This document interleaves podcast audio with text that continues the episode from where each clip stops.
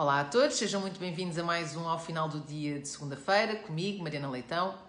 E hoje vou falar sobre a presidência portuguesa da União Europeia. E com muita pena minha, não vou falar pelos melhores motivos, muito pelo contrário, pois voltámos a assistir a mais um assalto ao dinheiro dos contribuintes. Mas vamos tentar fazer aqui uma análise um pouco mais detalhada. Ora, de acordo com notícias que saíram a semana passada, a presidência portuguesa da União Europeia gastou já um total de 8 milhões e 300 mil euros em cerca de 200 contratos efetuados no âmbito desta presidência.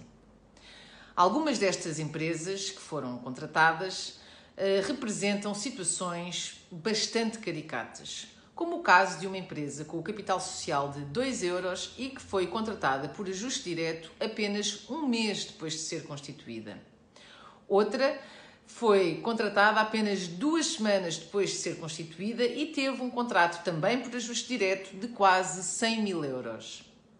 Mas eu gostava de incidir este meu comentário mais até sobre o tipo de gastos, que foi no fundo aquilo que me deixou verdadeiramente perplexa, considerando a atual situação que todos os portugueses vivem, em que temos uma crise sanitária e uma crise económica que nos deixou fechados em casa e na penúria, onde os apoios do governo se têm revelado claramente insuficientes e onde todos os dias, infelizmente, vemos pessoas atiradas para a miséria e por isso há situações que considero serem uma verdadeira afronta.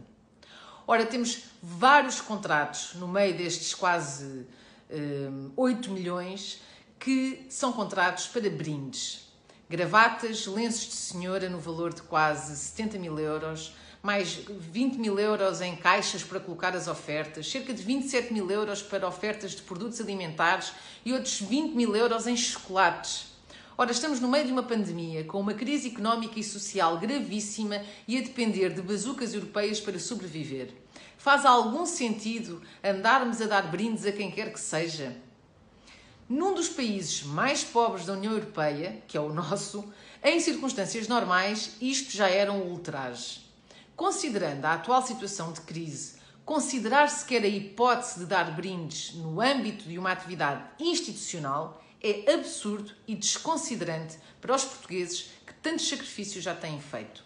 Ainda para mais quando os valores são aqueles que indiquei. Ora, estamos aqui a falar de mais de 120 mil euros em brindes.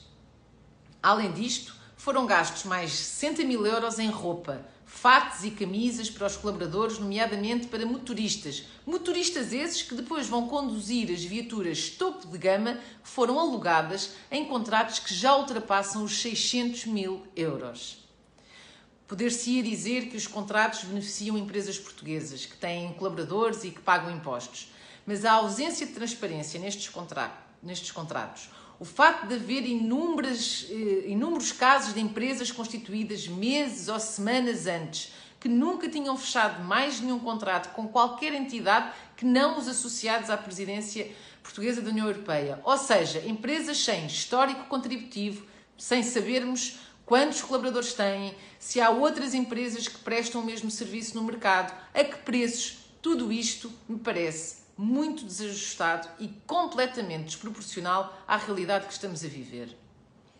Enquanto os portugueses estão fechados em casa, em teletrabalho, com os filhos em telescola, a fazerem esforços hercúleos de conciliação entre o trabalho e o apoio aos filhos, muitos eh, de nós em situação de grande aflição por redução dos rendimentos familiares, temos uma presidência portuguesa da União Europeia literalmente a viver à grande e à francesa.